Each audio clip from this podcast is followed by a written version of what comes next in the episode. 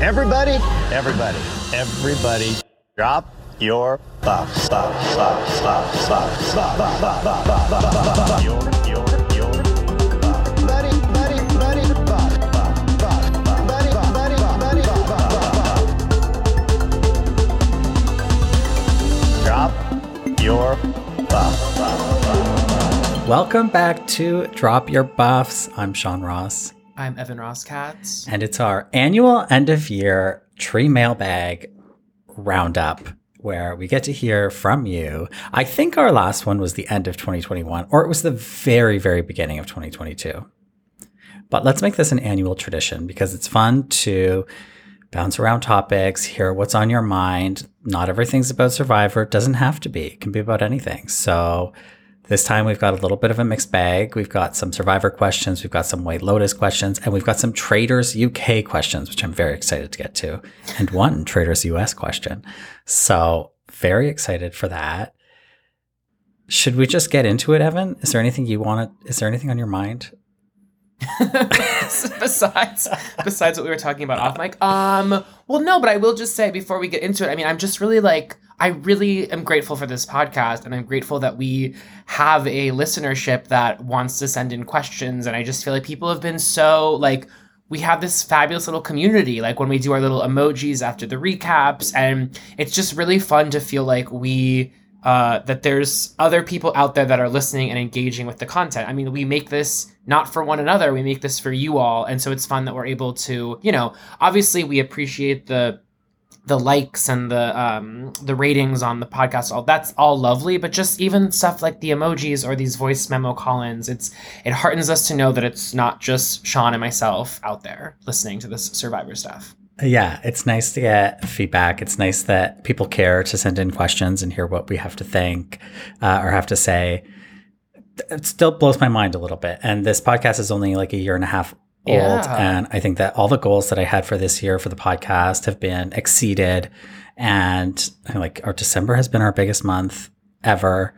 And you know, we've launched the Patreon this year. If you're not there, you're missing out. We're about to put up our latest Borneo recap. Uh, it's very fun on the Patreon because we let our hair down, and, and we don't have to we think do. about who might be listening. We do. We're allowed to share some opinions that we would not. That's actually like one of the virtues of the Patreon, not just with our podcast, but in general. It's like you think about how much stuff has to be buttoned up in in everyday podcasting when there's, you know, when it's tied to something like a Survivor or something. So it's nice to be able to say like what we really think yeah. sometimes. But that said, I have to say, shout out to anyone who's left any feedback that is coming from my negativity on Modern Survivor. I genuinely appreciate it. Sean and I love to share the comments that are dragging one of us more often than not me. Um, I genuinely appreciate it. Like, listen, I, to, they say if you know better, you do better. I don't necessarily think I'm not doing well when I criticize the thing that I love, but, but I hear it and it does reframe the way I think about, you know, my approach to talking about the show. I still yeah. don't like Modern Survivor. You're not going to convince me. But I do understand the argument of like, if you're going to hop on the mic every week and talk about it, you got to find a rose within the thorns. And I hear mm. that. Mm-hmm, mm-hmm. Okay. A lot of thorns. Okay. Well, lucky for you, there's no Survivor forty-three questions here. There's some Survivor forty-three adjacent questions, some new era questions, but we'll get to those. Let's jump straight into it with uh, a general question about Survivor. Hi, Sean and Evan. This is Jake. Um, I have a pretty basic question, but which was your favorite Survivor location? So, I mean, I feel like it's pretty obvious to everybody that it's China, but I'm curious if you all had any thoughts. Um, I guess you could almost separate it into like beach versus non-beach, because there's been so many beach locations, um, in which case I think my favorite beach would maybe be Palau. But anyway, curious to know your thoughts. Happy holidays. Okay. Favorite Survivor locations. So first of all, happy holidays. Um, I'm aligned. Like China definitely comes to mind immediately. And I think you made a really perceptive point in the fact that like, yeah, it's pretty much like beaches and then alternative locations. And then even within some of those beaches, you know, you mentioned Palau, which is used in several seasons. Samoa, which is used, I think, in like four seasons. So there's, it's hard to really parse out besides the ones that are like so obviously different. I'm going to say I really loved Australian Outback. I don't think that they got the result that they wanted from it, but I like that that early on in the franchise, they were willing to take something that was already like working so well from a ratings perspective and flip it on its head entirely and try something entirely new. There was no reason for them to do that. They'd established the relationship with, you know, um, the production team over in Borneo. And it, I just think how easy would it have been just to been to be like, let's go and do this exact same thing again. And I like the fact that not only did they choose somewhere else, but they choose somewhere so specific. Um, so Australian Outback would come to mind. And then I, and, and again, sometimes I don't know how much this is tainted by my love of the season, but I just, I really love the Amazon. Oh, yeah. Yeah, that one's an interesting one because it's so different and it's so different that it's in the jungle. And I guess Guatemala is kind of like that, but I think Guatemala is one of their worst locations just in terms of the climate. But I did love that Guatemala had like them living among ruins, basically. That's a cool aspect to it. Um, but ultimately, the environment made it made them so lethargic and unable to do anything, and they couldn't go in the water. Uh, but I, I have to say, I mean, hands down, to echo your point, it's Australian Outback. Uh, I don't agree necessarily that it didn't lead to what they wanted it to lead to. I think they got some really great moments. It's You're not, right. te- it's, it's it's actually technically not the Outback where they were. Um, it's a bit of a stretch to call it the Outback. It's actually called something else. I don't remember what. But it is a really, really unique location. And we had those great moments with, like, there was the flood and then the fires. And there was just, like, a lot of environmental aspects that were brought into that season. And I think having them on that sort of, like, dinky little river was interesting. And it provided interesting dynamics in terms of, like, you got that great scene with Jerry and Colby laying in the water because it was just, just really shallow kind of river. Oh, yeah. Um, so I love that one. I also like Tocantins as a non-beach location uh, because mm. it was interesting. It was it was desert-esque uh, in a similar way to the Outback, and that was fun. And it had that great Exile Island. Yes. I think in terms of beaches, like not to sound basic as hell, but like I love Borneo. I love Borneo, and it's not just the beaches that I love because I love that the two beaches were very different. So the tribes had very different feels to them. So the Toggy beach was sort of a shallow traditional style Survivor beach, where the Pagong one was this big sort of open area. And it led to all kinds of things at the Pagong camp, including like, where are they going to put their shelter? And they put it too close to the water, and then they had to move it and all of that drama. Um, and, but then I really loved all of the extra locations because I felt like they really played with the environment in that one, where they had the sand spit and, you know, they went into the jungle for some things. They had the mud pit. Uh, mm-hmm. And to that end, I also really love Marquesas because you had that great beach that had the uh, waterfall and sort of like swimming area inside the jungle. Loved that. Yeah. And I think like, for instance, you know, you have Borneo, you have the mud pit that they all play together in when they put the clay on themselves, and Marquesas when they're all playing in the waterfall. I feel like having those sorts of areas where a tribe can go together and just sort of like hang out and really enjoy the fact that they're in the great outdoors can really be critical to like tribal bonding. Yeah. yeah. Okay. Also, we got to shout out Gabon. Um, I fucking love Gabon. I've mentioned it on this podcast before, but just when you get, I think it's Ace is doing a talking head and all of a sudden the giant elephant comes behind yes. him. I just feel like you just don't get moments like that ever again. I think it's so epic. And I love the fact that it's epic both from the viewer perspective and then Ace in realizing what is going on. So I definitely love Gabon. And I do think Gabon had some really, really fun challenges that utilized the environment really mm. well.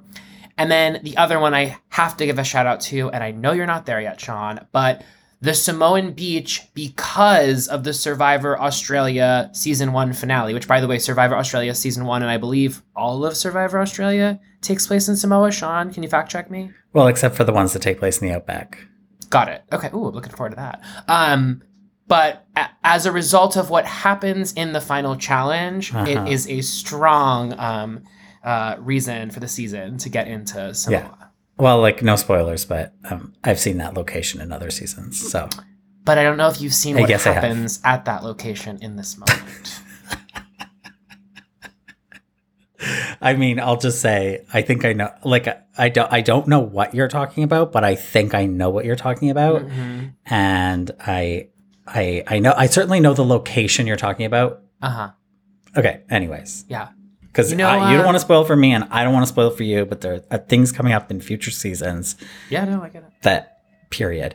But Australia is very good at taking advantage of the landscape. Yes. They do have like, they do have those, they do have that really plain sort of open fields that they do challenges in. Don't love that. But there are other ones. Like they do a really cool planking challenge that's over kind of like a river in a couple of seasons. Um, and then I don't know. They do great water challenges. What I really love about the Palau beach is that they use the Palau beach in Palau and Micronesia, at least, if not others. And it's at that Palau beach that in Palau, they do one of my all-time favorite challenges, Hot Pursuit, which is also in Australian Survivor season one. And they do it in that little, like, there's a little bay and it's shallow water because you have to have, like, it needs to be, like, shin depth, knee depth. So yeah, that it just slows you down that you can enough. Run on.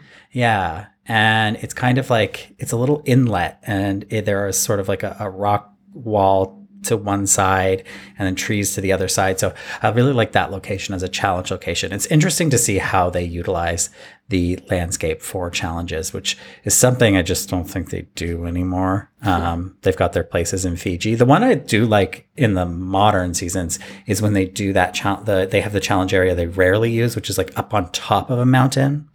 So they did the um, summation challenge, the one where they drop the balls into the spinning spheres at the end of forty-two. They did it up there. Um, I do like that location, but eh. That's fine. Okay. Okay, let's move on to the next question. I'm catching up right now on a really old Drop Your Buffs episode, the interview the interview with Richard Hatch. And in talking about um, Rudy, Evan is sort of trying to make the argument that Rudy was a good player of Survivor and like he never hears pe- people now saying, oh, they want to play like Rudy. And then Richard is saying that Rudy was a terrible Survivor player. And I was sort of h- hooked in that moment because Richard started saying something about how like the defining feature of a good Survivor player is not how long they last in the game. But then you guys just changed the subject. He didn't he didn't say what was the hallmark of a good Survivor player. And I'm so fascinated. I'm so curious about what Richard Hatch and maybe what you guys think makes a good Survivor player, if not the ability to last, because Richard starts saying how like Russell Hands, for example, lasts in the game, but he's not a good Survivor player. Okay. Okay, drag us, first drag of all. Drag us, and rightfully so. Hold on, let's do this. Hey, Richard, I have a question for you. We are currently recording a mailback episode of Drop Your Buffs, and someone called in and mentioned the fact that when you were on the podcast, I was making the argument that Rudy is a great Survivor player, and you were countering that and stating why you didn't think so, and you started to say the hallmark of a great Survivor player is, and then stupidly, I cut you off. And so I'm wondering, can you leave a voice memo right now finishing the sentence of what you believe to be the hallmark of a great Survivor player? Thank you so much. Happy holidays. Okay. Love okay, that. We will see. Yeah, we will see what we can do. Boots on the ground here. Um... But first of all, it's funny here. I love the articulation of uh, Evan was trying to make the argument that Rudy is a great Survivor player. Not Evan was. Evan was trying to drag me. Um, which, by the way, I might reconsider my own stance in hearing that back right now. Um, but Sean, why don't you go first? What do you consider to be the hallmark of a great Survivor player? Well, I love this question because it comes th- – this is an old question. Some of these questions, I should say, date back to our last tr- – tree mailbag episode where people were responding to things we talked about a year ago. So some of these are kind of older. This one's a little bit older. And I will say that when it came in, I was like, oh yeah, Rudy wasn't a good Survivor player. I flipped on that in the rewatch of Survivor Borneo because I feel like he did pretty well. And as we talked about in our interview with Richard, had he made it to the end, he would have won. Does that not make him a good Survivor player? I mean, you could say the same about Gabler in forty-three. He kind of I don't know, stumbled his way through the game week by week. But in the end, he ended up winning. Well, we have another question about deserving winners coming up, um, and what that means. But but it's like, I think, because later in the conversation with Richard Hatch, he talked about that. Uh, I think he kind of hinted at what his answer might be, which was adaptability, the ability to adapt to whatever situation is presented to you. And on rewatching Survivor Borneo, I have to say that Rudy is a great example of being able to adapt to your environment and the people around you, because he came in not wanting an alliance, having nothing in common with any of these people, and yet he ends up getting into the only alliance in the game, uh, surviving right up until the final three, having a final two deal with the eventual winner, uh, a final two deal, which had Richard or Rudy been forced to follow through with that final two deal, Rudy would have won. And so I think that what Richard was getting at was that Rudy had no strategic acumen whatsoever. But I would push back on that, because mm-hmm. Rudy saw the necessity to join the alliance, even though he didn't want to. He understood what was going to happen. That is strategy. And granted, strategy wasn't in season one what it is today. But Rudy played with the strategy that he was handed in season one, and I think he did like a pretty good job of it. So I push back on Richard in this case. Yes, you're on my side. Um, I agree with you. I think adaptability is certainly... yeah, a key tenet of how to play the game at any stage, you know, whether it be season forty-one or season four star. Um, so I definitely concur. I'm really fascinated, I always will be, by the conversation of deserving winners. And I think it's something that we really got into in our interview with Vecepia, in talking about her, like, less than flashy game, and the way that, like, the fandom tends to remember flashy players, even why thinking about Rob Mariano, who didn't really have any gameplay in Marquesas, but was a really great character that people were eager to see back in the game.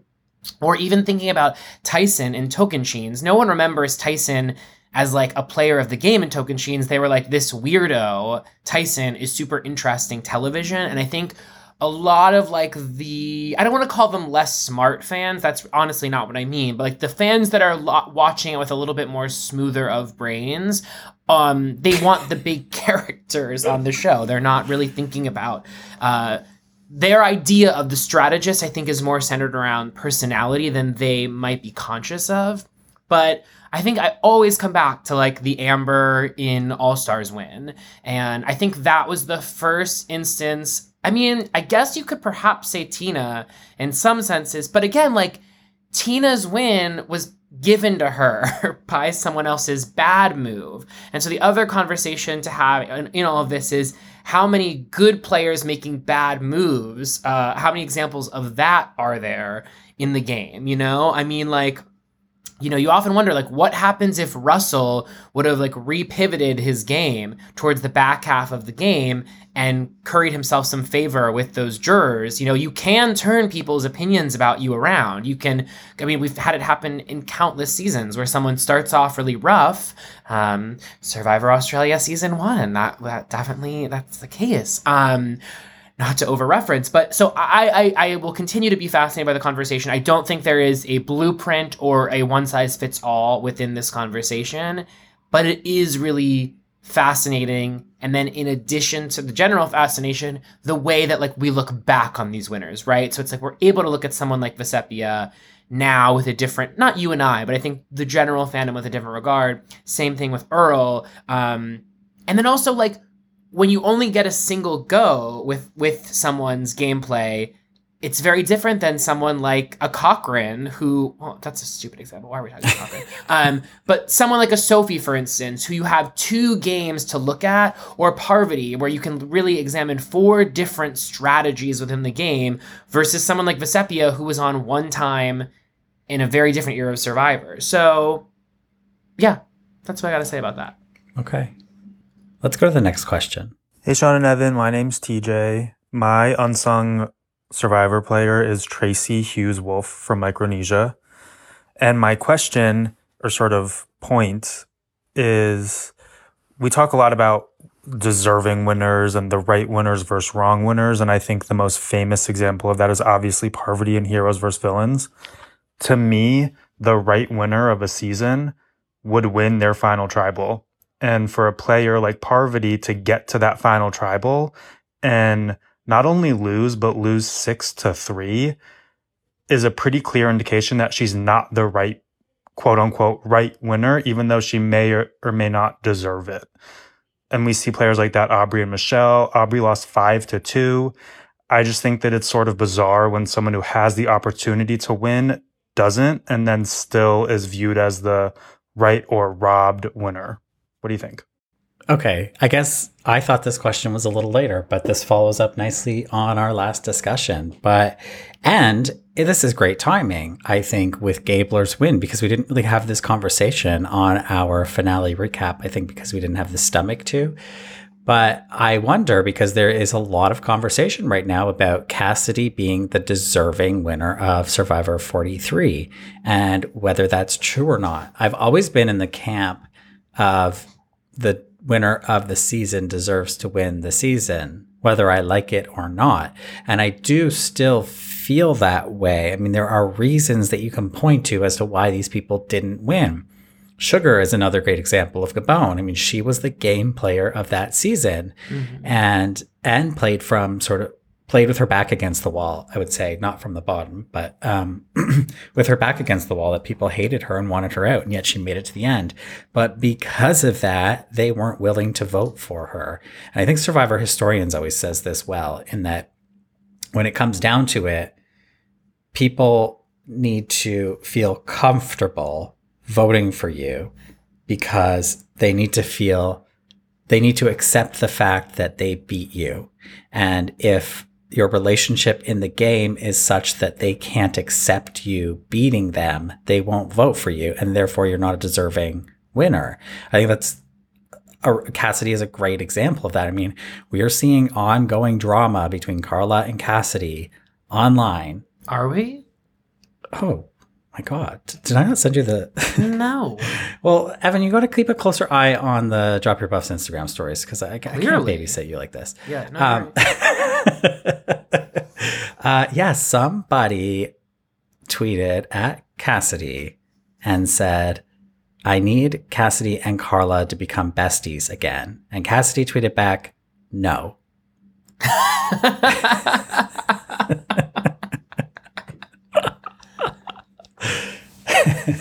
So uh, a little ongoing drama. And then I think Carla's posted some cryptic things, like some, you know, like dated memes, like I don't know her and stuff like this, you know. Oh, I, I did see Carla post the I don't know her. I didn't, yeah. I didn't know the context. Yeah. Well, you know, this is, you know, uh, favors the idea of, you know, the necessity of a reunion. Yeah, truly. Truly. It's like, why are we hashing this out on Twitter dot com? Why is Elon Musk profiting when it could be Jeff Probst?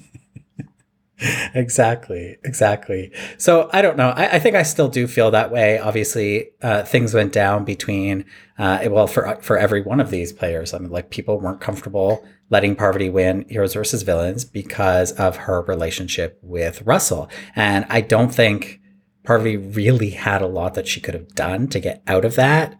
Um, and I don't think that... Even if she had turned on Russell at some point towards the end, I don't think she would have made it to the final tribal after that.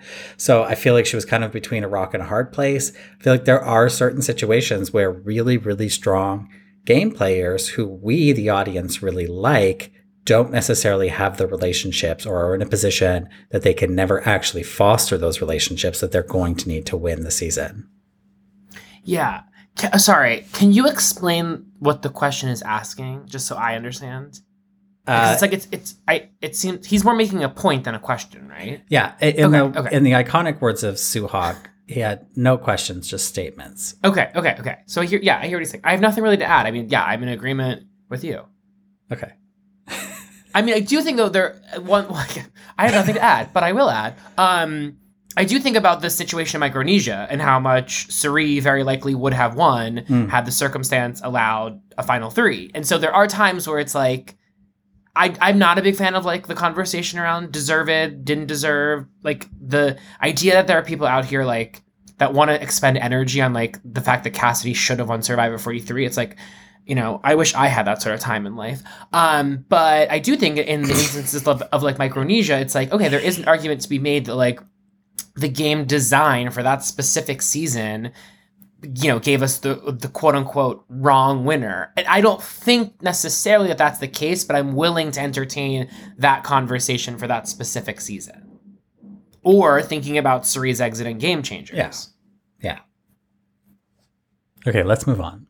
So if you could pick any pre-merge person from seasons forty-one through forty-three to come back for All-Stars, who would you pick and why? Also, to add to it, to give my own answer, I would pick Jenny Kim from season forty-two. I feel like she was dealt a really bad card, and I think that she had a lot of game to play, so I would want to see her play again. Evan is Googling Jenny Kim at the moment. Well, I'm getting Jenny Kim, the K-pop star, so I'm having... Okay. Oh, oh, oh, okay. Okay, I hear that. Um, who comes to mind for me... Sydney from forty-one comes to mind for me. Um, that's her name, okay. right? Okay. Yeah. She's yeah. technically pre-merge because she didn't earn the merge. Yeah. And uh, I liked her chaos, and I feel like I, I, I she had an older school quality about her. Um, she had villain potential. Yeah. So Sydney comes to mind, and then I'm not going to remember her. Oh, yeah. Yes, I will. And then Ellie from season forty-three. I feel like Ellie was sort of given the... Dum Dum edit, which is partly by her own doing, which is that she was like playing way too hard. But I think that, and I've said this already, it's like I think Ellie would do better in a larger tribe. Um, I think that she just stood out too much for her gameplay because of the six tribe setup. But I definitely would love to see how Ellie would recalibrate her game given what she knows about how she played the first time. What about okay, you? So both of your picks are at the merge, didn't technically make the merge votes. Yeah. Interesting. Uh, okay, so I was trying to remember who's been on this show. And I'm looking at a list. Uh, I, I mean, I I do think that there's like something to be said about Justine from this current season. Yeah, and and there's a lot of fan love for Justine. Yeah, well, I think that's just high, actually. Okay. I'm interested to see Zach from forty-two again. I thought that he had like a weird uh-huh. sort of energy, and I liked it. And then from forty-one, I would love to see Voce. Uh, yeah. I think Voce would be my all-time pick just because he's call. literal crush. I think he's so cute. Mm-hmm. And he was kind of interesting in that I, when I first saw him on the screen, I thought I wouldn't like him. And then I kind of grew to like him. And he was seemed to have been cast as the strategic mastermind and kind of went down in flames. Yeah. Um, but I would be interested to see what he would do coming back. Also, um, Tori from forty-one, I feel like would be someone. Uh, is Tori a pre-merge? Oh, For, no. Sorry, Tori from forty-one? Tori from forty-two. No, Tori from forty-two. Yes, yeah, sorry, correct. Yes, yeah. I don't know if she's pre-merge. Sorry, maybe not then. I was just looking at the cast. No, she's like, she's firmly in the merge. Okay, well. Yeah. Okay. That's sorry, that's Tori, another girl. Season. Okay, let's go on to was Lydia next. Merge?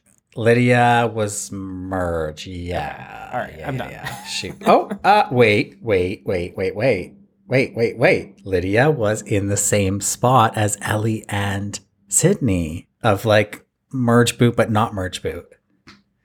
Icons only. Hello. I actually can't stand Sydney, but uh, but I see the potential as a cast member. Yeah, like I'm all about having players that I can't stand. Yeah. Okay. Hey, Sean and Evan, this is Bellamy. You both have recently talked about how you really are wanting a themed returning player season to reignite your interest in the show. My question is, what would be your ideal theme that you'd like for them to do? And which returning players would you hope would come back for that theme? Can I play another question that's somewhat related to this as well? No. Well, I've got the mouse.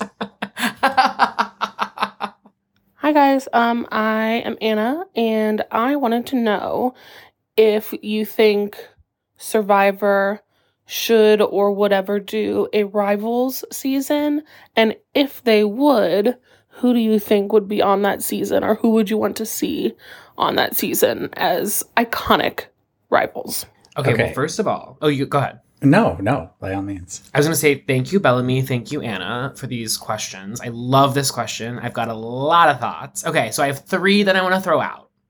First would be I would love to see Survivor U S versus Survivor Australia mm. with Jonathan and Jeff co-hosting mm. together. I think it would be absolutely epic. I think it would be really fun to explore different aspects of the game. So, for instance, like trying out the fifty-five day. Is that how long it is in Australia? Yeah, it, it bounces around. Okay, well, like trying fifty that out with the American cast, because even the... you know, sole survivors back in the old, back in the old days, um, they the fifty-five would still be a long haul for them. I just think there's a lot of different elements that you could combine from both shows. And obviously it would just be fun to see the, how the different sensibilities play out. That's one. Two, I would love to see a blood versus water that's split into four tribes and their families. It's the brother on one tribe, the sisters on one tribe, the moms on one tribe, and the fathers on the other tribe. And so you what, get, one of them is a returning player? No, no, no. These are all, maybe, that wasn't, I mean, I was thinking it could be all new players. Well, we have fam- another question about new players. Seasons. Okay, sorry. So this is only returning Hang players? Hang on to that. Returning okay. players, yeah. Okay, but I, okay, okay. So I'll hold on yeah, to that. Yeah, um, okay. So that is one. And then wait, I had another one as well. Oh, then I would also like to see a season that brings together um, all-stars from four different seasons on tribes. So for instance, five cast members from China on one tribe, mm. five cast members from Tocantins. So basically it allows people that have played the game before to make the choice of, do we want to play it again together? I mean, they're going to be forced to in the beginning, or do we want to jump ship? And so to your question, Anna, about the rival season, I think you could integrate some of those rivalries into this by bringing back two players from a season to play again together. Interesting. I like that idea. It's complicated. Like it, it would be a complicated sell, I think, to yeah. a casual audience, but I yeah. like the idea a lot. Yeah. Um, I like the, I've always liked the idea of bringing back, sort of similar to that, a whole tribe. Like there were certain whole tribes you could bring back. I know it's like too much to ask to bring back an entire season, but I do love this Is idea it? of like what would happen if we yeah. did this again. Um, and so it would be really cool to have like a couple of like iconic tribes, or like, you know, take all the fans from Micronesia and just let them have another go. And not that I want to see those people back, but like it could be interesting. Uh, but I would say duos, I think iconic duos would be great. Or uh, you could even pair that with rivals, like duos versus rivals or something like that, where the rivals are forced to come together because this other tribe is made up of duos who played the game together. Um, or it's just duos, and there's the, the duos are obviously split into two different tribes, so right. they're not playing with each other from the start. But I do think it's interesting, the idea of like having the duos playing together. There is something about, there's strength in terms of the show in separating and in keeping together. Like mm-hmm, I sort of mm-hmm. like both concepts, because I like the idea of like multiple, like having to keep someone safe that you actually have the power to keep safe. Mm-hmm. Whereas like the whole thing with like San Juan del Sur, for instance, is like you have no idea what's going to happen to your loved one. You can't control it at all until the merge. But I guess that's kind of interesting, right? Because it's like there is a point at which you suddenly, if they can make it to a certain place.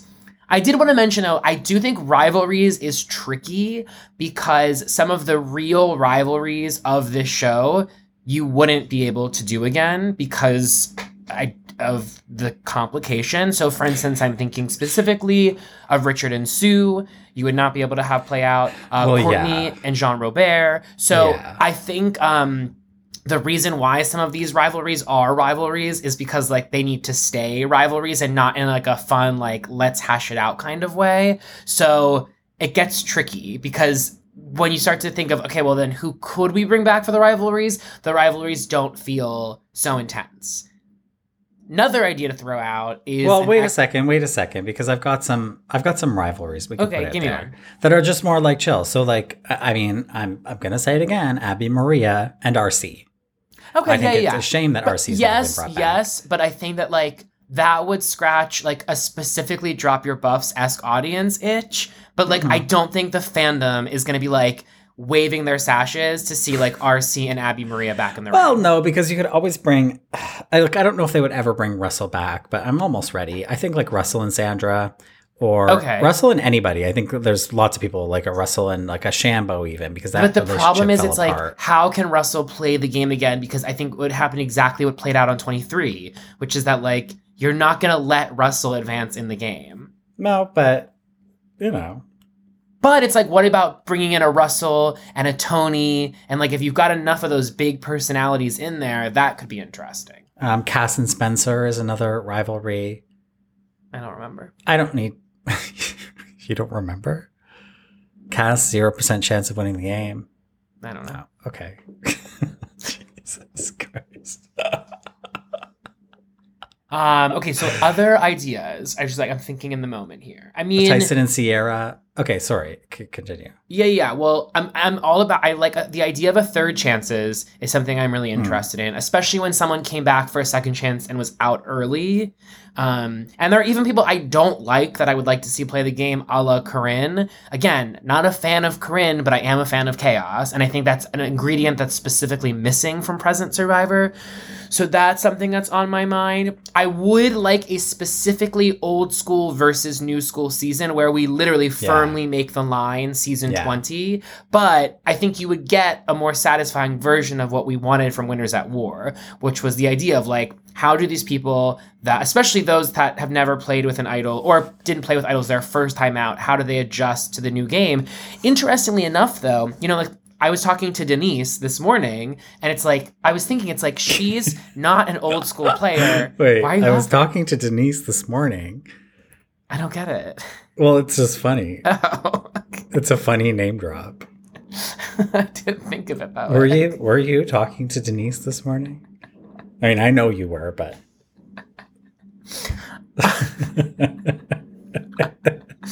I was talking to Denise this morning, my friend Denise. Um, I was at her wedding. Uh, I'm just kidding. Um, I was talking to my friend Denise this morning. My friend. I was talking to my bestie, Denise, this morning. And I was thinking, it's like, she's, what, season twenty-five? And it's like, is that old school or new school? By my metric, she would be old school.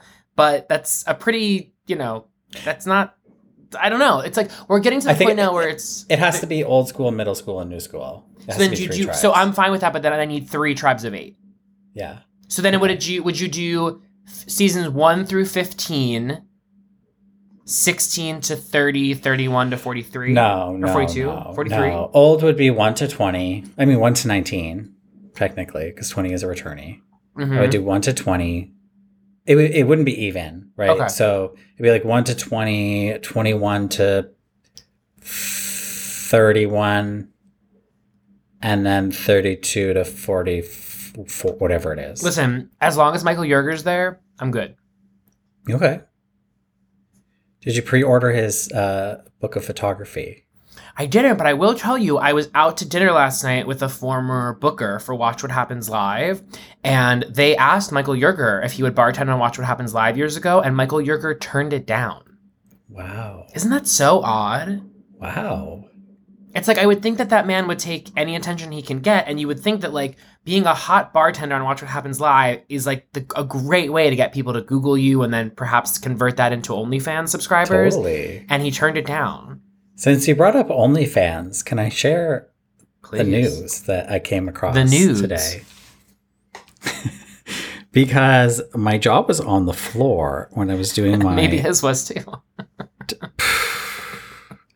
When I was doing my daily TikTok scroll today, because I came across an account called Stan Chris. And it is uh, Twink, who is an OnlyFans gay. He is a YouTube gay. He's an Instagram gay. He has a lot of followers on every platform. His YouTube views are somewhere in like the fifty to sixty thousand range. So he's not nobody. And he did uh, actually a couple of these videos on TikTok uh, with the song It's Cuffing Season. And it's sort of like a boyfriend reveal. And I would say, like, look, I don't know how old he is. I would put him somewhere in his mid to late twenties. He's little. He's twinky. And the boyfriend reveal is Brett from Survivor, Millennials versus Gen X. And I was so gagged. I'm still gagged because, first of all, it's like kind of like a well, it's not a sexy reveal, but there's another one that's a little bit more sexy. And I was like, that seems so out of character for Brett. And of course, all the comments are like, it's like top comment, Eliza Orleans. Oh my God. Hi, Brett. Um, I didn't, that's, I'm not implying anything with that voice. It was like, oh my God. Hi, Brett. Um,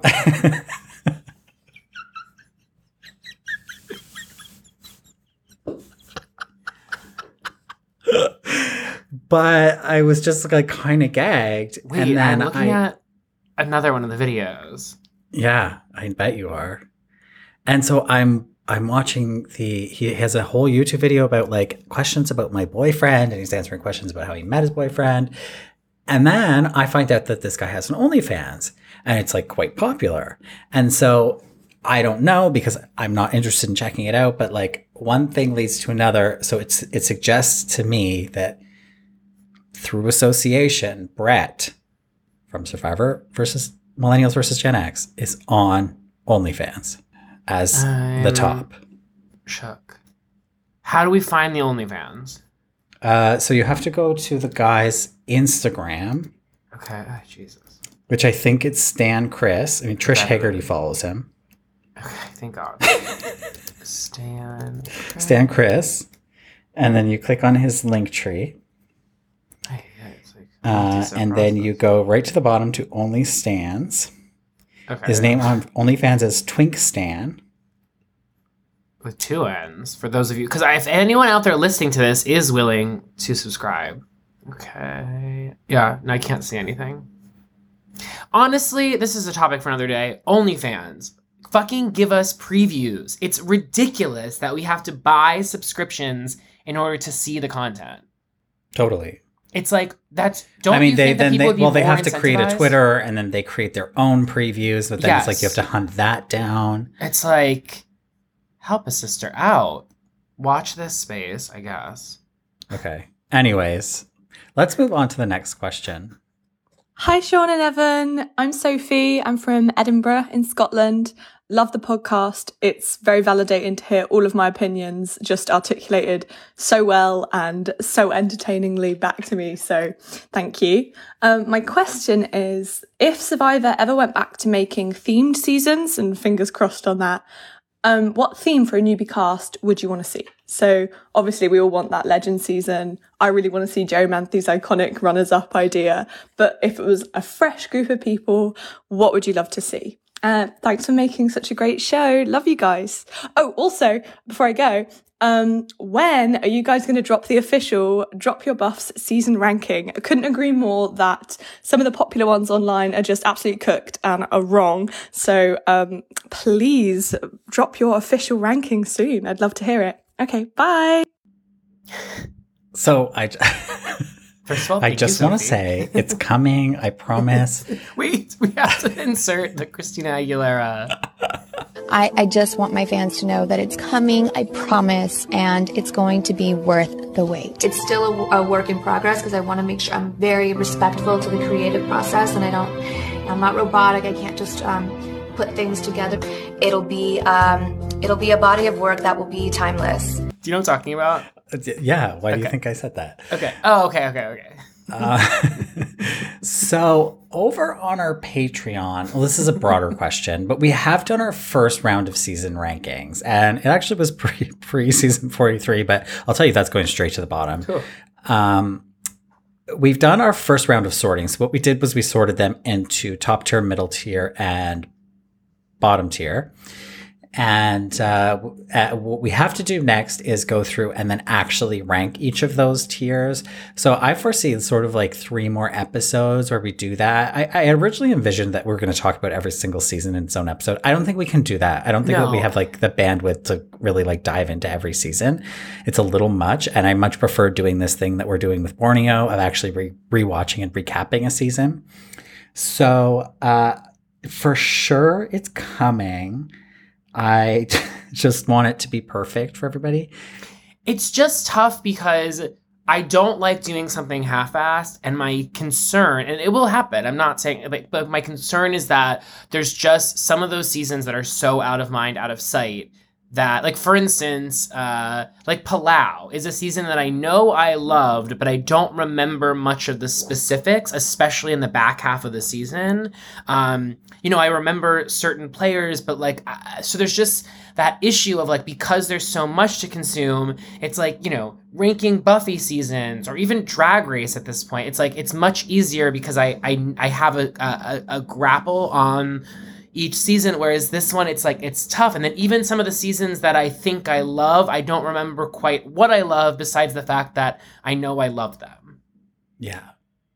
I mean, I'm ready to rank them, but I get where you're, where you're coming from, and it feels very final, but I do want to rank them. It is a Patreon exclusive. It is for our highest tier right now on Patreon. So it, it is there, and one day we are going to release it uh, to the general public and and get our public whipping. Um, but we'll we'll see. We'll see. We'll get around to it. It will come. Okay. The original question was what? Oh, newbie season, newbie season themes. I have one that I'm obsessed with, and it's been an idea of mine for some time now. I may have shared it on the podcast before. I don't remember, but it is Survivor Small World. So they cast people, and then they secretly cast people that those people kind of know.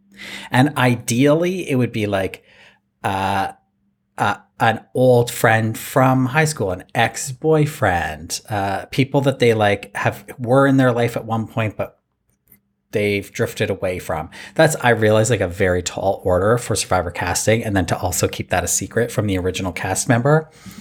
But uh, it could even just be like a distant relative or something like that, an estranged parent. I feel like you've got a lot of options for them to just like figure this out, and you could have a really good reveal. And then will people work together or not? Do they want to see these people? Do they not? Uh, that's an idea I've always really liked, but logistically probably next to impossible. Hmm. Okay, so some ideas I have, because they've done dividing by gender, they've done dividing by ethnicity, they've done divided by age. So I think that they could do a gays versus straight season, which I know, okay. like I get how it sounds, but I think it would be iconic. And I Gay, don't straight, think straight, trans. I think it would and be non-binary. I would do straight, cis, and then L G B T Q plus. Okay, okay. Or I mean, yeah, I don't think C B S is at a place where we can really like parse this out. But like, so that's one thing that comes to mind immediately. That would be really, really fun. Going back to my other idea before, finding families of four where it's a mom, dad, brother, sister, and having mm. four tribes, one of the moms, one of the dads, one of the sons, one of the daughters. I, I really think that could be really fun, albeit a little bit more challenging on the casting side. Um, I definitely would love to see a season where like everyone has the same occupation. So like a season of like all doctors or all Olympians or something. You know, I think it's going to be fun. All cops. All cops. Hell, I mean, for nothing, I love that. But I just think the idea of like everyone having the same skill set in theory, and sort of like how different people are with that skill set depending on where they come from. That is appealing to me. I mean, I think that like more than It would be great anything, if it was like all psychics. Love it. I just think the idea of like bringing back theme seasons that are interesting on their appeal alone outside of like playing the game of Survivor is such a smart way to go. Like, and this is really when you go back to it with, with um, Cook Islands, it's like, you wouldn't even have to tell people that they're playing the game of Survivor. You could say this is a reality show that has four, like four different groupings of people by race, and people are inherently going to feel some kind of way about it. Um, and I, I, so I do think that just the idea of themes is so exciting at its core. I just think they've bungled the theme so many times. And I'm not even talking about Cook Islands. I'm saying more like brains, bronze, and beauty, which is because A, it's like, what does that even mean? And then within that, like you're telling me, Sorry, I was gonna. Is, is this the Patreon? Yeah, don't say it. Okay. No, it's not the Patreon. Okay, so never mind. Um, but you know what I, you know what I was gonna say. I know. Okay.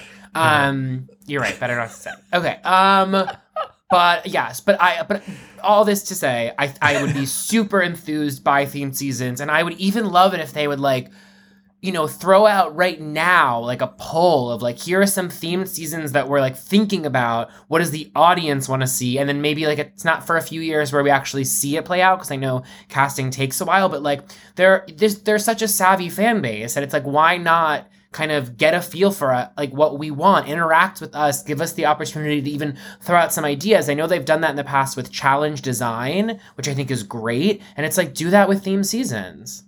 There's a Survivor casting rumor going around right now that they are, I mean, they publicly reached out to a Big Brother player about, okay, do you know who this person is? Winston Hines? No. He's from Big Brother twenty. That's so weird. I watched Big Brother at that point. He was voted out in week three. That's wild. Okay, listen to this. A casting producer commented on his Instagram. Hey, Winston, just shot you a message about Survivor. Hit me up if you'd like to schedule a call. Wait, wait, wait, wait, wait. Say that again? They commented. A casting, pro- a casting producer commented that on his Instagram. Because obviously they sent that uh, they sent him a D M and he didn't reply to it. Why are they even reaching out to begin with? No idea. I hate this fucking show. Okay, okay, cool. Looking forward to that. Interesting. Okay, let's move on to the next question. Meanwhile, you have these people like James, um, one of our followers, James. His last name is uh, I should get it right. But who like is desperate to be on the show and we and has been trying and yeah. trying. James Pascusi. Yeah. Who's been trying and trying and trying, doesn't even get a response. And here this fourteenth place contestant on Big Brother is getting a Instagram comment. It's flopped like, once, given another chance. Like, ugh. No. Okay. Let's get to this one. This one's specific. Hi, Sean and Evan. Happy holidays. Love the show. Uh, so... As fellow Amanda Kimmel fans, uh, I hope you understand that one of my favorite Survivor moments of all time is the Final Six Tribal Council of Micronesia where Amanda idols out Alexis. I think it is just such good T V. It's one of the surprisingly rare times that someone actually plays an idol correctly for themselves. Uh, and I think it's the only time in Survivor where the editors don't actually show us the person who plays the idol finding the idol ahead of time. Uh, so I've just always loved that moment. And I was really, you know, surprised and interested in this most recent interview you guys did with Parvati, where she says that the Alexis vote out was sort of this, you know, matter of fact thing where they had to vote her out because she had injured herself stealing a sandwich and might be on the verge of getting medevaced. So while that isn't mutually exclusive to what we see on T V, um, it does seem to paint a very like different story around that moment. And I'm just curious, like, what's going on here? Like, this is great detective work. Because Parvati said that, and it should have been my job to be like, wait, wait, wait. Because Alexis went in the Amanda idling out situation. And so what's the truth there? That's a great question. Like, now we have to get Parvati back. Should we voice again. Her right now? I don't think she's as glued to her phone. I don't think Also, to be honest with you, yet. I'm the wrong person for this because I don't remember... Yeah, that circumstance well enough to to yeah. unpack it. Maybe when we yeah. have, let's put a bookmark in it, and when we have Parvati back, I have a feeling we'll have Parvati back sooner rather than later. Um, should we see if she wants to just be the third co-host? I mean, I would love that. I do think there's a world in which it's like we have her on like somewhat regularly. Yeah, I think like. It's kind of wild because I, like, I, I shared the Parvati interview on Reddit and, like, the comments were psychotic that we got where it was, like, and they were getting, like, upvoted, like, big, big news. I'm never posting on Reddit again because they were, like, Parvati clearly felt so uncomfortable in that interview. You guys were, le- every question was so leading. It was, like, why don't you let her have her own thoughts on the new era instead of, like, you clearly don't like it and you're trying to convince her that you don't like it. Like, you want to know the gag? Here's some tea for Drop Your Buffs listeners. Parvati stopped watching Survivor forty-three. She specifically didn't want to watch it. She watched the first few episodes and she stopped. And you know why she restarted and caught up? Because we asked her to come on the podcast and talk about it. She only watched it to come talk to us because she already decided she didn't want to watch it. So how about that? How about that, Reddit? How about that? And wow. I'm sorry that she called men mediocre, but it's the truth. Also, you all, if you're fans of Survivor, you know that Parvati Shallow, of all people, is not going to be swayed to feel any type yeah. of way by these yeah. two little F words. Like, that's ridiculous. Okay, so we're going to ask Parvati this question next time we talk to her. I actually have a box of t-shirts to send to Parvati because I am following up. She is going to sign t-shirts and we're going to give some away. Well, I feel like we might but, be able to get two signatures on those t-shirts. Well, I'm hoping, but yeah, Could be three. I mean, Cerie sees my D Ms, but she does not respond. Well, Cerie is not. Like, we have the benefit of Natalie and Parvati being in L A together. Right. Like, we're not shipping these to Cerie. Sorry. So she sees them, eh? She sees we need them. to call in a favor to get Cerie on the podcast. Okay, let's go to the next question. Hi, Sean and Evan. Love the pod. I'm Dani from Puerto Rico, and I was listening to Survivor Historians the other day, and I just want to get your opinion about the Purple Rock draw. Like, what did you guys think of it when, like, it showed up? And, like, what is your guys' stance on it now? Purple Rock draw. You know what's funny? It's a complicated question because it's so... It's so ingrained in Survivor sort of play gameplay at this point, but I don't love it. I don't love it. There's certain mechanics about how it works that I've never loved, which is that specifically that the two people who are tied are suddenly immune from the rock draw. I don't like that. Yeah. Um, I don't know why they're so worried about having ties and that they're trying to dissuade them so much by making it Um, somebody goes home on complete chance that was never actually a target to go home. I don't think that that's like a very useful tool to have in the game. Right. I don't love it, but at least they have the option to not go to that. I think it's more of meant as a threat from producers to be like, we don't want a rock draw situation. We want you to change your vote. Yeah, they did change that, though. Didn't they, in Game Changers, say if there is any tie vote, it immediately goes to a rock draw? I'm not sure. You're asking I can't remember me. how they did that. You know what's funny? I thought the question was going to be asking our thoughts about Survivor Historians at first, and I was like, well, pull up a chair. Um, I don't have really strong opinions about the Purple Rock. I think that... I guess my question would be, like, volleyed back would be to say, like, what is a better... solution. I get what you're saying, Sean, which is that, like, yeah. why couldn't the two people who were up for elimination be contenders in the Purple Rock draw? That makes total sense to me.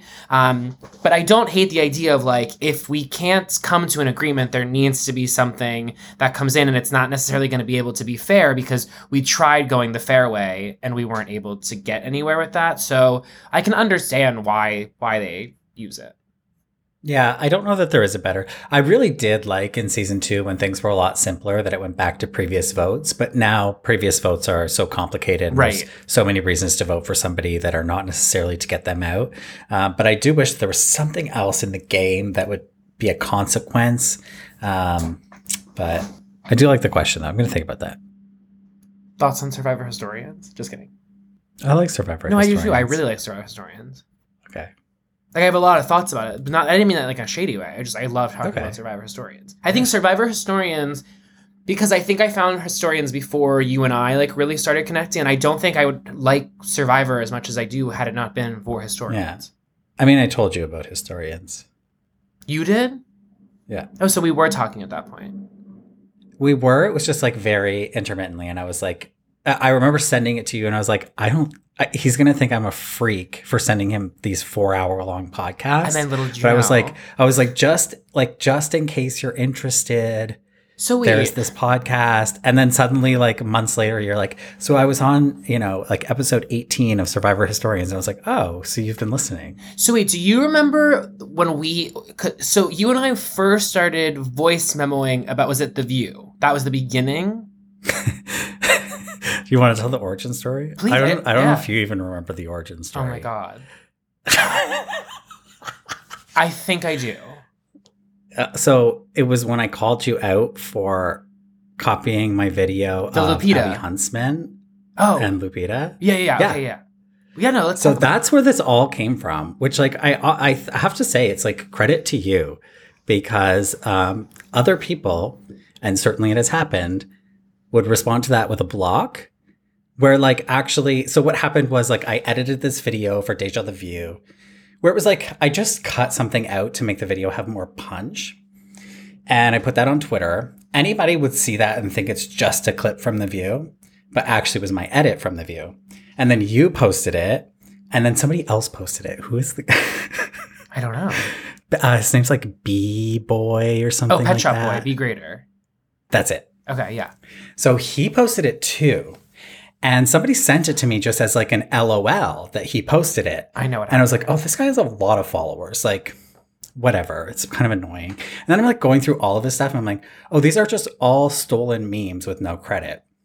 And like, I get that, like, and at that point you had also interacted with Deja the View a lot and like reposted, like you were actually very influential in helping Deja the View grow, I think, certainly on social media. And so like, I didn't really hold it against you because it was like, I get that this is a mistake that could happen. But then I saw this other guy and I was like, well, he, his, his whole thing is literally stealing memes. So then I just like posted because this was going viral on other people's things and not on mine. So I was like, hey, if you liked these, it was so like aggressive that I did that. So I tagged both you and him. And I was like, if you liked this on their pages, you'll love to follow Deja the View. And it was like the responses I got were so different where you were like, oh my God. And then you like posted a story and you were like, oh, this was like so well edited by my friends at Deja the View, blah, blah, blah, blah. And then the other guy was like, fuck you. Like, that's a clip that was going around. And I'm like, actually, it literally wasn't. By the time you posted it, it had like one hundred views on Twitter. And he's like, well, that was on The View. And I was like, no, I edited that. And he was like very combative. And then he was like, well, fuck you, man, and blocked me. And I was like, so I blocked him on Twitter, blocked him on Instagram. Can't. So he, he was not able to steal any more Deja the View content. Um, but I was like, oh, those those those reactions were night and day. And that's how we first started talking. Actually. And I was like, oh, I really respect that. That huh. You could have said, fuck you. Like, it didn't matter to you. No, it, that's the kind um, of stuff does matter to me. And can I just say for the record, I did not know that I was stealing anything in the beginning.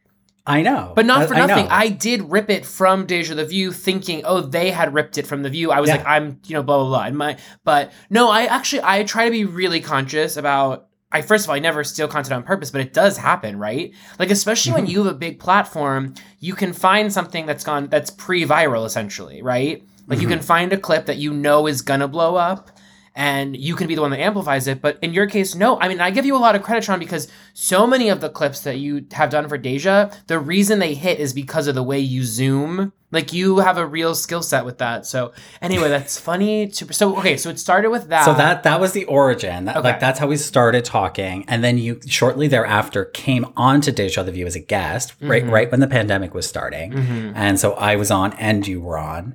And then it was after that we started chatting and it was like weeks after that, maybe, that you tweeted like, I'm starting to watch Survivor, and you were starting with Pearl Islands, and you were saying, what order should I watch them in?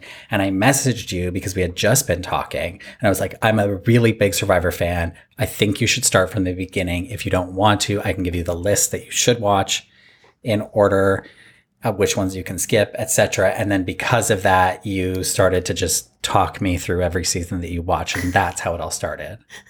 And that's when I sent you Survivor Historians. Was I talking with you or at you? No, you were talking with me. Um, wow. I love that we just did a little bit of our origin story here. Yeah. And then it was when it came to China and Courtney, and that you had messaged Courtney that we talked about, well, we should have a podcast because we should talk to Courtney. That's That was like the genesis of Drop Your Buffs. Sean, was your Twitter account suspended? My old one. Yeah, we've been through this multiple times. so wait, but so I can't find your... You want underscore S zero dup up. But I'm trying to find our old... our old... Yeah, it's it's gone. It's long gone. My Twitter account got suspended because I tweeted a clip from the Little Mix Black Magic music video. I posted fully, a clip fully from... Fully um, suspended. I posted a Little Mix clip on my Instagram that got taken down. They really... I've had ones taken down, but that one was like the final straw. So I've never posted music again on my Inst- or my Twitter. Mm. It's actually very annoying. All right. Well, I love our... And Elon Musk is giving everybody his Twitter account back, but SodaPop is not back. So, so. Let's talk about that. Okay. Can we move on to the next question? I guess. Hey, Sean and Evan. This is Jessica from California. And my question is about underwear. I could probably look it up. But I don't know why on Survivor they started wearing underwear instead of bathing suits. And I find it really gross. I hate seeing the women in their underwear. I feel like it's really demeaning in a way. And then the men are all flippy flapping around. I don't really need to see that either. No offense, but why? Why, why, why? Why underwear? Well, I don't know why either. I don't know if it's demeaning that the women are wearing the underwear. If they, I think it kind of is. I think it depends on getting their perspective on it, because in theory, if they didn't, if they wanted to have their clothing on, they could. I mean, like, they are choosing to wear their underwear. Now, granted, their options are limited. I don't know. I think there's some nuance there. Okay, so th- a lot men- of players have talked about this. Uh-huh. Uh, and the uh, the genesis for this actually comes from Tyler Perry. Tyler Perry suggested to Jeff Probst that having bathing suits on the island took you out of the illusion of them surviving on a desert island, which is so stupid. And so in Tyler Perry's defense, he has said that his intention with that was not to force them to wear underwear, but to instead sort of like rough up the swimwear a little bit, make it look a little more worn.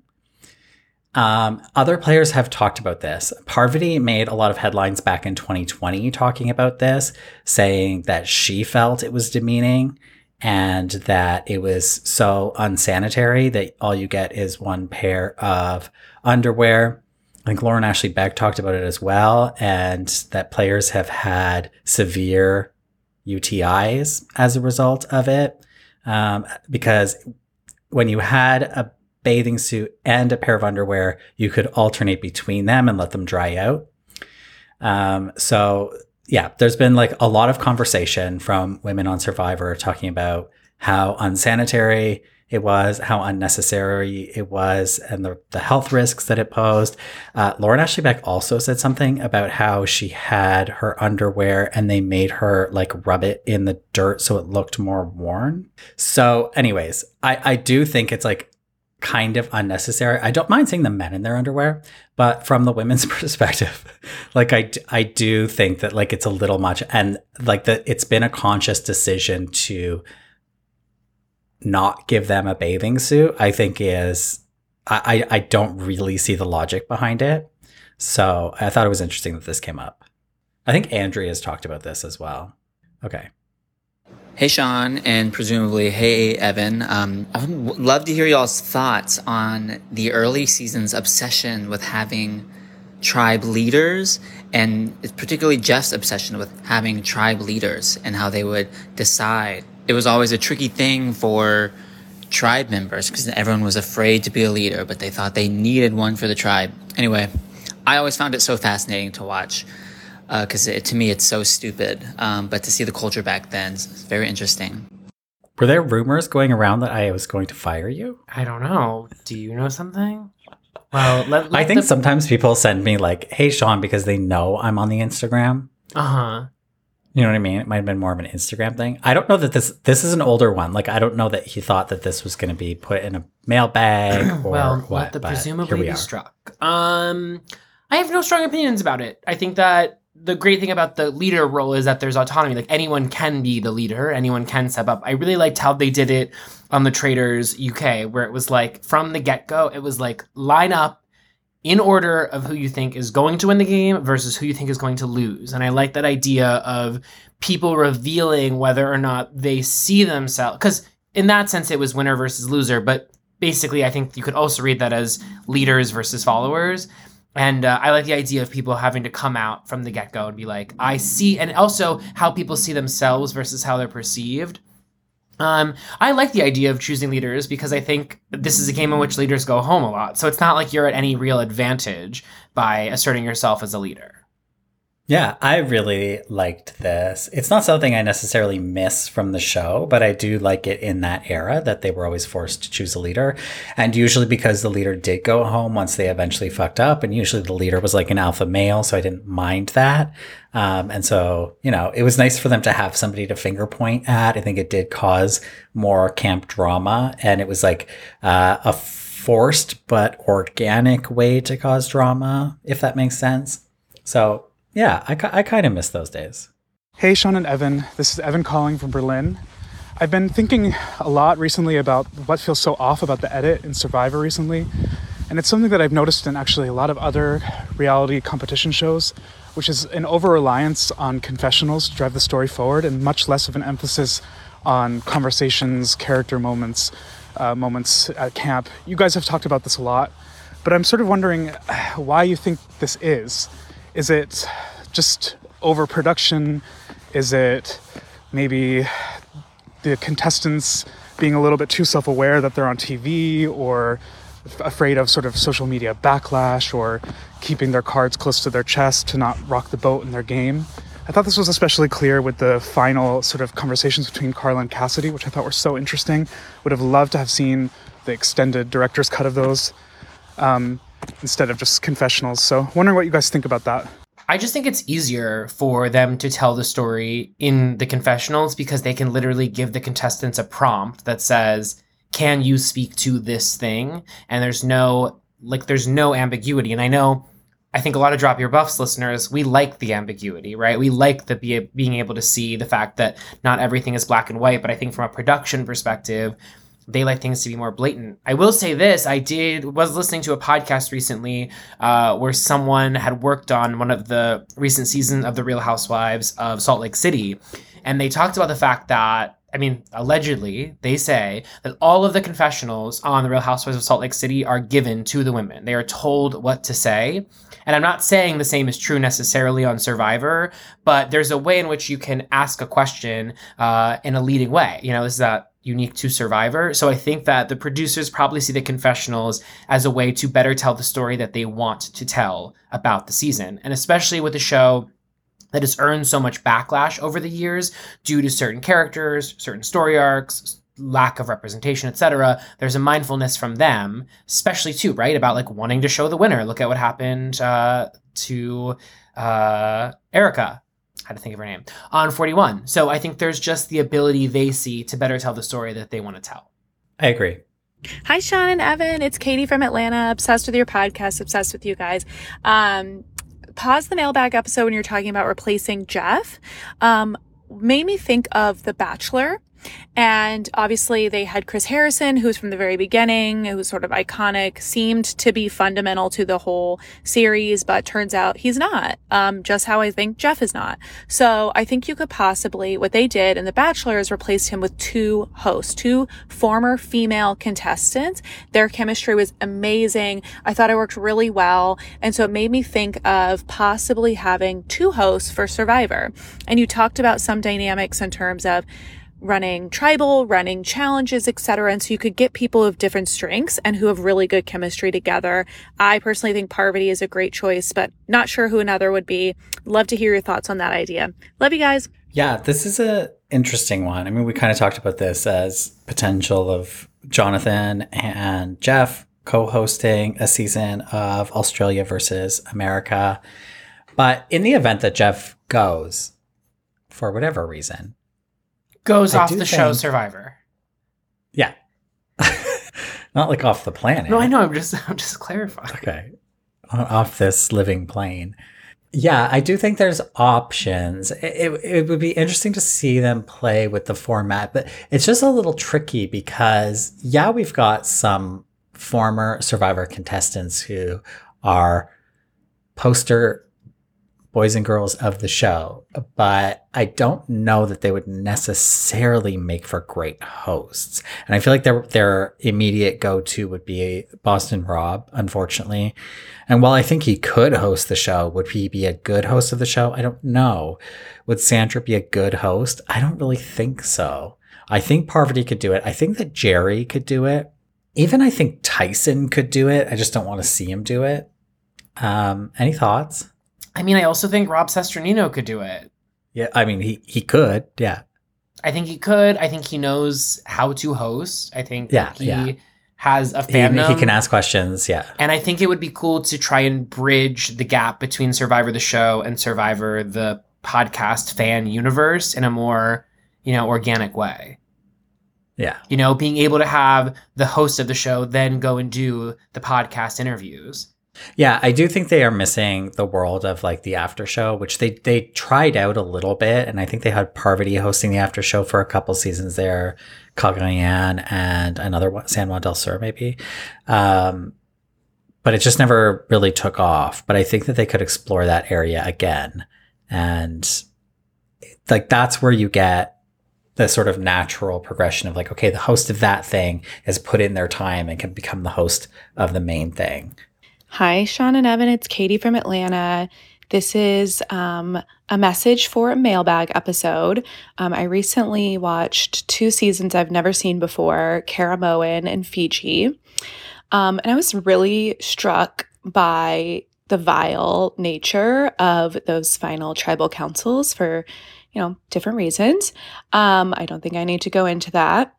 But it made me, you know, wonder what, you know, in y'all's opinion, do you think are some of the best final tribal council, you know, I think questions by jury, you know, what's the best examples of the way to do it? And then maybe what are some of the worst examples? I think those two definitely go up there, but curious to know your thoughts. Thanks. I love this question. Um, I'm really interested in, I mean, I think you and I share that opinion of missing the idea that each person is able to stand up there and ask a question, or in some cases make a comment. I think one question that gets asked sometimes that I really like is the person gets up there and says, I saw you this way in the game. Can you explain to me how I saw it wrong? Right? Like, I saw it this way, but show me in your mind how it wasn't that. It was the opposite or something entirely different altogether. I like when a juror is strong in their convictions when they go up there about like, you did this, this, and this, but also willing to be proven wrong or proven differently. Yeah, I wish that I could point specifically to final tribals that I really liked. I think it's easier to remember the ones that turned me off, and like Gabon comes to mind in addition to the ones that you mentioned. Um, but yeah, I do think there's something to the individual questions. And I think there are individual questions that are really good. And I think those are sort of like, um, usually I'm a, a little bit annoyed immediately or immediately turned off by the question of like, well, what happened when I was voted out? But actually that can lead to a pretty good answer where someone is able to illuminate their strategy and how they were in the know and how they made the decision to uh, contribute to somebody's boot. Um, and so I, I really like those really specific questions that f- narrow in on a specific move and then how that move was actually played out. Um, actually, we did see that in forty-three, and that helped Gabler win, I think, unfortunately. Um, but those are the kinds of things I like. But I also live for like the the, the juicy... like interpersonal questions as well, because that does get to a really important aspect of gameplay, which is that social piece and the relationships that you've built and how people feel about you ultimately. And I do think there's examples of people being able to win people over in those moments or change their minds. Um, so I would really like to do an episode about final tribals and like count down maybe like best and worst or or sort of like best and worst speeches, uh, because I think there's so much to dig into here. And, and often, to be completely honest, like I'm not a big finale guy. Like I don't really watch Survivor for the final tribals. And so like a lot of it escapes me. I have to kind of revisit it to, uh, to, to refresh my memory. Um, so I would like to do that at some point. Okay. Let's move into some White Lotus questions. Hi, Evan and Sean. This is Joe from Quebec. And I have to say, ever since your thesis about Mike White's time on Survivor being extremely foundational to the White Lotus, I've just been obsessed with comparing the two ever since that conversation. And one thing I'd like to bring up today is the fucking song titles, the theme songs for each one of these shows being so iconic, between Renaissance for the White Lotus and Ancient Voices for Survivor. Um... How did both of these shows end up with such iconic songs that I love so much and admittedly have shed tears to while listening to, uh, while driving in the car and just getting emotional for whatever reason? Even the White Lotus song, like there's not even nostalgia attached to it. I just get emotional. Do you want to share what you discovered exclusively on the Patreon with with the main feed? Okay, so you're aligned with me though that like there is maybe something there. I'm not saying it's oh, like there's something there. Okay, wait. So you, I, okay. I'm not. I'm not saying there's plagiarism, but there's no, something no, no. There. But what had happened in the moment, I couldn't tell if you thought I was crazy. So we were we're recapping episodes ten and eleven of season one Borneo for our Patreon. Um, patreon.com forward slash drop your buffs. Is that right? Good one. um, and I discovered a musical cue midway through the episode that is the... Uh... Won't be my choice, but that's his, and he's free to make that.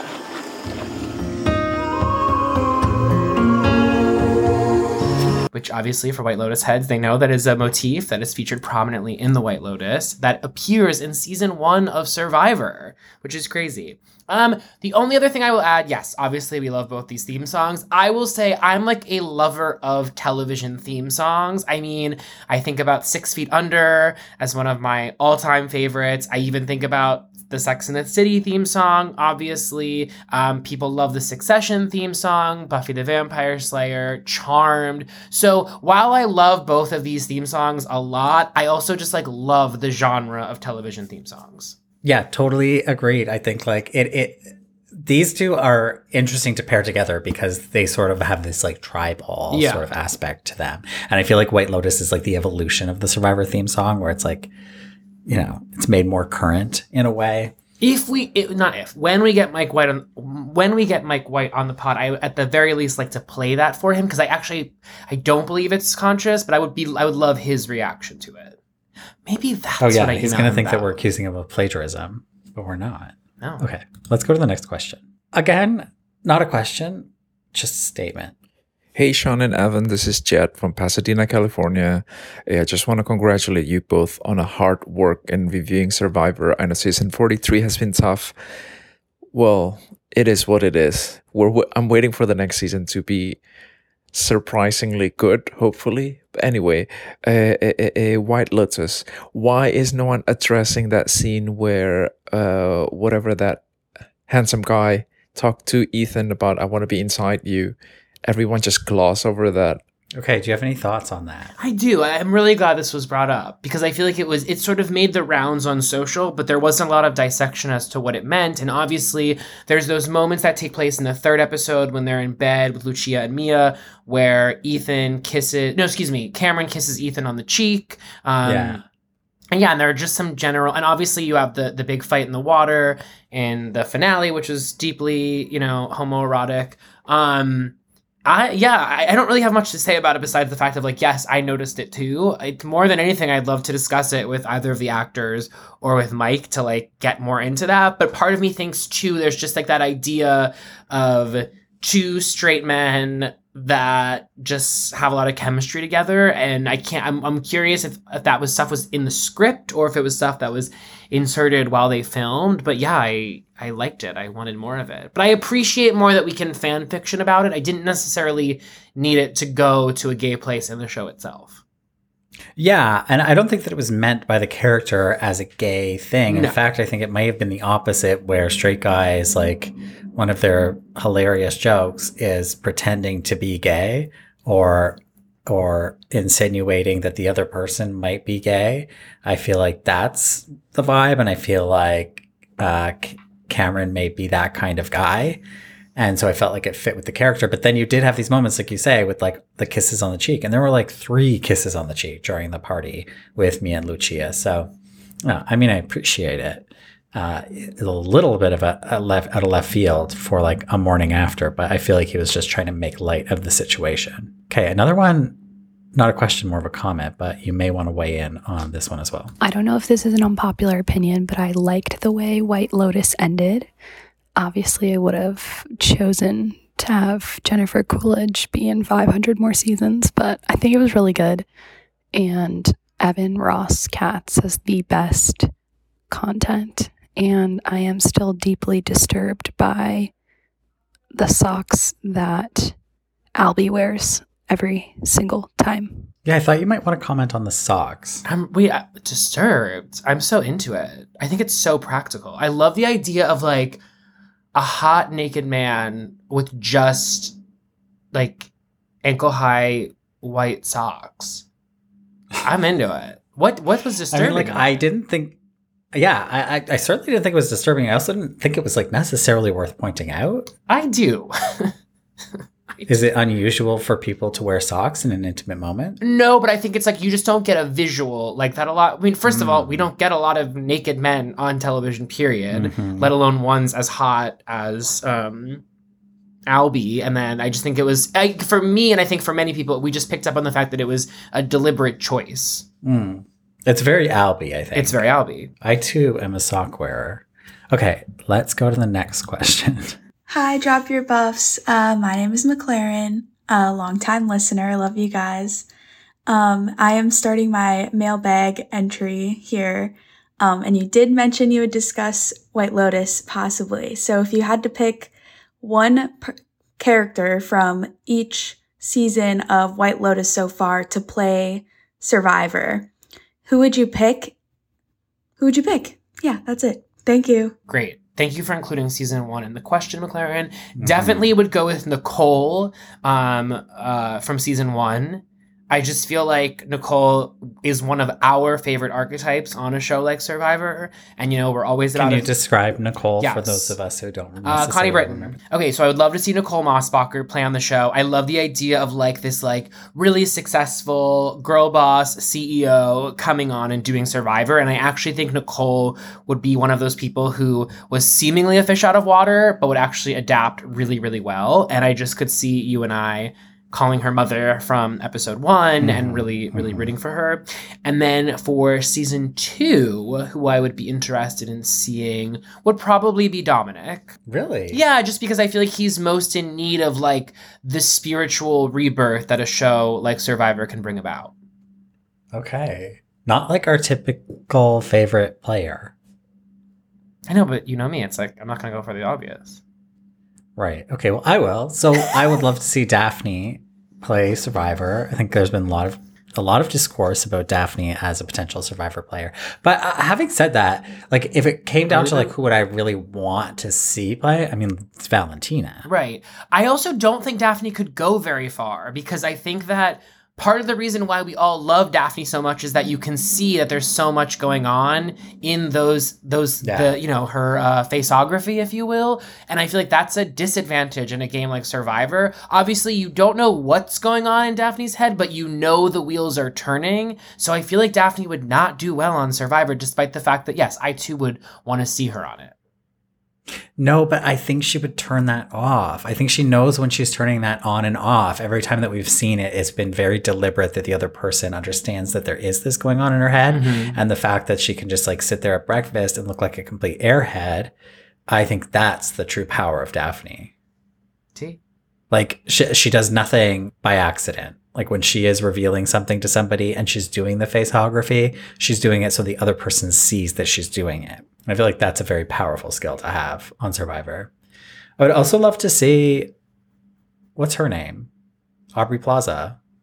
Harper? Mm. Yes, I would love to see Harper. I, I would love to see Ethan on Survivor just so he'd be like kind of shirtless yeah. all the time. Or with the shirt on in the water. Or that. Or that. I would love to see Belinda from season one play Survivor because I think she can sort of like knows how to please people. Yeah. Like she can play people well and she might be able to go far. And I just want to see her win. Okay, let's get to some traders questions before we wrap this up. Hey guys, this is Callan from Winnipeg. So as per Sean's request, uh, my question is about the Traders U K. Uh, I just finished it yesterday and I loved it so much. It had such an amazing cast and just a really fresh format that produced so much paranoia and just great T V. Uh, I can't really think of any other whodunit style reality shows where you know who the deceiver is through the process. I know part of the fun of The Mole is guessing who the mole is each episode, but this was arguably almost more fun, I found, watching the traders stress out and ultimately deceive each other kind of out of paranoia. Um, so I'd love to hear your general thoughts on the show and your favorite characters, but would also love to hear what you thought of coming from the perspective of watching the so-called villain's journey of deception and if you think it worked well. Thanks. So where are you at in the Traders, Evan? I just finished episode three. Okay, so you're early on, so we're not going to have like a spoiler-filled conversation here. For anybody who has not watched it or you've been hearing about it and you would like to watch it, the whole thing is on YouTube. Just search the Traders U K. I think it's one of the first videos that pops up where you can type in S O one E O one. Uh, you will find it, and that channel has every episode. It's so worth it. It's such a fun time. But I do really like this idea of uh, having being in on the traders' sort of thought process. It definitely does sort of like, I think, skew the edit more towards the traders. And sometimes you do want to see other people uh, featured more prominently, but it is a little bit of a shakeup in terms of the format that we're used to. And what I like about it is that you can root for both the traders and the faithfuls simultaneously, where in the mole, you're kind of like rooting, you're rooting against the mole, and you're hoping that you can figure out mm-hmm. who the mole is. And you're hoping that, um, although you want to see them do some sabotage, it's ultimately so that you can figure it out and so that the players can figure it out. Where here you're like, oh, I actually want the traders to get away with it this time, right. Or this time I don't. Yeah, I definitely, I appreciate the change up in format because it makes you realize how many shows just stick to the same old format. Um, I do think there could have been a little bit more mindfulness around who they chose as the traders, um, just because I'm not particularly into all three of the traders as just human beings that I would be interested in spending a lot of time with. Um, And it's a bummer to me because there are so there are several people in the cast that I really wish were traders, um, because who I'm so intrigued by, and I would love the reassurance that they're likely not going home soon. Um, but yeah, I'm definitely into it. Who of the traders do you not want to spend time with? I would say most all three of them are not. I'm not overly hyped on. I but I do think the mistake of the three of them is the older woman. You are, you have never been more wrong. And you've been wrong a lot on this podcast. Hey, I'm just kidding. I'm joking. No, I have. Amanda is an icon. Okay, well, I'm hoping she steps it up. Because That's right saying now, nothing Andrea of her gameplay or how she does or how anybody else does. Amanda is an icon. She's a gay icon. She is mother. She's the blueprint. We okay, stand. I just like, I hope that that is true.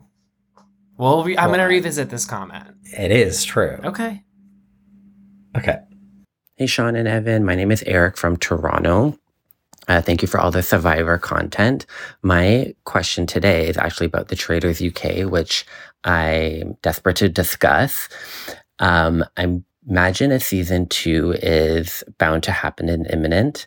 Um, but I'm curious what you think about a season two, or going from a season one to a season two. Um, you know, the season one cast was just magical and has so much innocence. And I wonder if any of that will get lost or if they'll be able to kind of like recapture that magic, um, you know, now that people understand maybe the gameplay and how it works or things to look for, um, now that that's kind of like known. And if it will change the gameplay in season two, or if it will be able to evolve and still be as captivating. Uh, thank you. And I just wanted to say I am one hundred percent faithful. Okay, so we can't go too much into the gameplay, obviously, because you haven't seen a lot of it play out. And I think I think one of the early things you said to me was that one thing you weren't so sure about was that there's not a lot of strategy to be had in this game. From what I had seen. And I think that that's true, more or less. Um, there is some strategy. It's more so on the traders' part. Right, but even like but when I was watching say, like this last episode when they're all around the table and then like they were going really hard for Imran and I'm like, what is like, why like what is what are we going off of here? Like a vibe? Yeah, well, it's really interesting because I think it's just like a a herd mentality, right, where it's like somebody says something and it's not me. It's very a Sandra approach where it's like, it's not me. I'll jump on that. Um, but I think there's ways to get out of that. I think there's ways to throw suspicion on other people. Um, but ultimately you're trying to throw suspicion on a traitor. Like that's what I like about it. It's like, whereas the mole, people are trying to get you to think that you're the mole. And so everybody's playing this game of like semi-sabotage. Here, you're really trying to get rid of the saboteurs. And, uh, that's really hard to do when they have an incentive also to win the challenge. And so it's like, what are we basing this on? And so that I like that, that it comes down to like personal reasons. Like that's at the heart of the show is like, it comes down to like interpersonal things and that can get really messy. But the one thing that I would say they need to focus on changing is, is the way that they reveal who is murdered, because we find out with the contestants as people are walking into the breakfast room. And it's like, ultimately, and, and you'll start to notice this, Evan, that it's the people who the traders are weighing up as potential murder victims um, you always get the the last couple who come into the room are like the other possibilities that they didn't murder, but but they were up for contention. That's got to change now that they've seen the show, because for all they know, on the T V show, it was going to be like a big scene where the person mm-hmm. gets murdered, we know, before breakfast. But now that they know that that works, it's like, if I'm the last person coming in the room, I'm like, oh shit, I'm in trouble. And for the tra- and from the trader's perspective, it's like, well, we don't want them all to know who we were considering. So that's the only thing I think really needs to change. Um, but ultimately, I think it's going to be tricky to recreate the cast uh, because this cast is magical, I think. But just seeing how many great Big Brother U K casts, which this really reminds me of that, that they had in a row. I, th- I think it's doable. What makes me really excited about this is that Survivor U K will also be on the B B C. And I'm hoping that they take a similar approach to the casting, because this really felt like old school reality show casting. And I would love to see, like, I would I'll just transplant this whole cast to Survivor U K, because I'd love to see that. Get Andrea on that beach. Okay. Hello, Evan. Hello, Sean. And uh, just want a special thanks to you guys for mentioning that the Traders exists, because I went on a serious binge and also forced many of my friends to go on that ride with me. Um, and it's been so gaggy and fun. And uh, of course, we all might know by now that uh, there is going to be a U S version hosted by Alan Cumming. And I obviously could not hold myself back from checking out the leaked cast. And Suri motherfucking Fields is on it. I'm so excited for Suri. Um, what are we thinking? What are our thoughts? Is the best player to never to have never won the game going to win the Traders? Okay, so we're going to get Suri Fields, and we're going to get Stephanie LaRosa, who I'm more excited about Stephanie, to be totally honest with yeah. you. I mean, it's um, so hard to say. You really can't make predictions, because I think I talked about this on the Patreon, but this is really the multiverse of madness here, because we're getting Real Housewives. We're getting the Bravo universe intersecting with the Paramount Plus universe. And so I think that there are people, people's idea of gameplay is going to be very, very different. Totally. Totally. And then you have all these newbies, which I don't know how that's going to play into it. Yeah, I'm but... ignoring them. Just just having seen Stephanie LaRosa recently on Snake in the Grass, I just feel like, wow, her star is shining bright, and I can't wait to see her in this format. Okay, let's leave on this one last fun question. It's not a question. It's more of a statement. Hi, Sean. Um, I just wanted to let you know that the way I sing along with the podcast theme song, like I am in the club every single time, and it gets stuck in my head, just... a phenomenal intro. I, I love it. I just wanted to play this so that I could shout out my boyfriend, Cody Lee Curtis. I think this is the first time on this podcast you've mentioned your boyfriend. Uh, yeah. Trying to keep my options open, you know? Yeah. Um,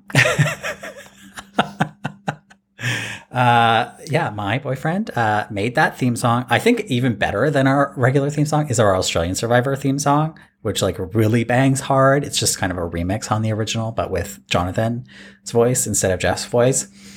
And uh, yeah, I, I think he did a great job of that. If you like that, you should check out his other music on Spotify, Cody Lee Curtis. Would we want to do an episode uh, in the new year with our boyfriends, the four of us? Like, what? Just laughter, talking no about answer. What? Well, because Billy really wants to come on the podcast and talk about Survivor. Well, I didn't know that. Oh, yeah. But does Cody watch yeah. Survivor? Uh, he's watched what I've forced him to watch. Yeah, yeah. I mean, it could be Actually, fun. he keeps he, – he sometimes mentions, like, well, I'll be like, oh, well, Evan's not available, so I have to find a, a guest co-host. And he'll be like, well, I'll do it. I'm like, well, you don't watch Survivor. So um, he doesn't watch Modern Survivor. Uh, I, we've been working our way through. I've been gi- I've been giving him basically the list that I threatened to give you, which was the like, here's the seasons you can skip. And now we're just jumping around the modern stuff. So right now we're on Second Chance. But um, I think we could pick a specific episode and do a watch, the four of us. Oh, like watch an episode. Yeah. Okay. Let's think about it. What if we just had Cody and Billy host? Yeah. Presumably. What? It's when the when the caller said, hi, Sean, and presumably Evan. So I'm saying. Oh, yeah, yeah, yeah. Presumably. Okay. Okay. Let's leave it there. This was fun. Love a mailbag. It's going to become an annual tradition. Thank you so much for all of your great questions. Uh, we've got lots planned for the new year. We're in contact with some legends, as you've heard. Even Evan is talking to Denise just this morning. And never heard back from Richard Hatch, did we? Not yet. Okay, well, that's too bad. If we do, I'm going to insert it later. Uh, thank you so much for listening. Subscribe so you don't miss anything in the new year. Check us out on Patreon, patreon.com forward slash drop your buffs. If you haven't gotten your merch yet, go head over to drop your buffs pod dot com and check out the merch. Okay, see you next time. Bye. Bye.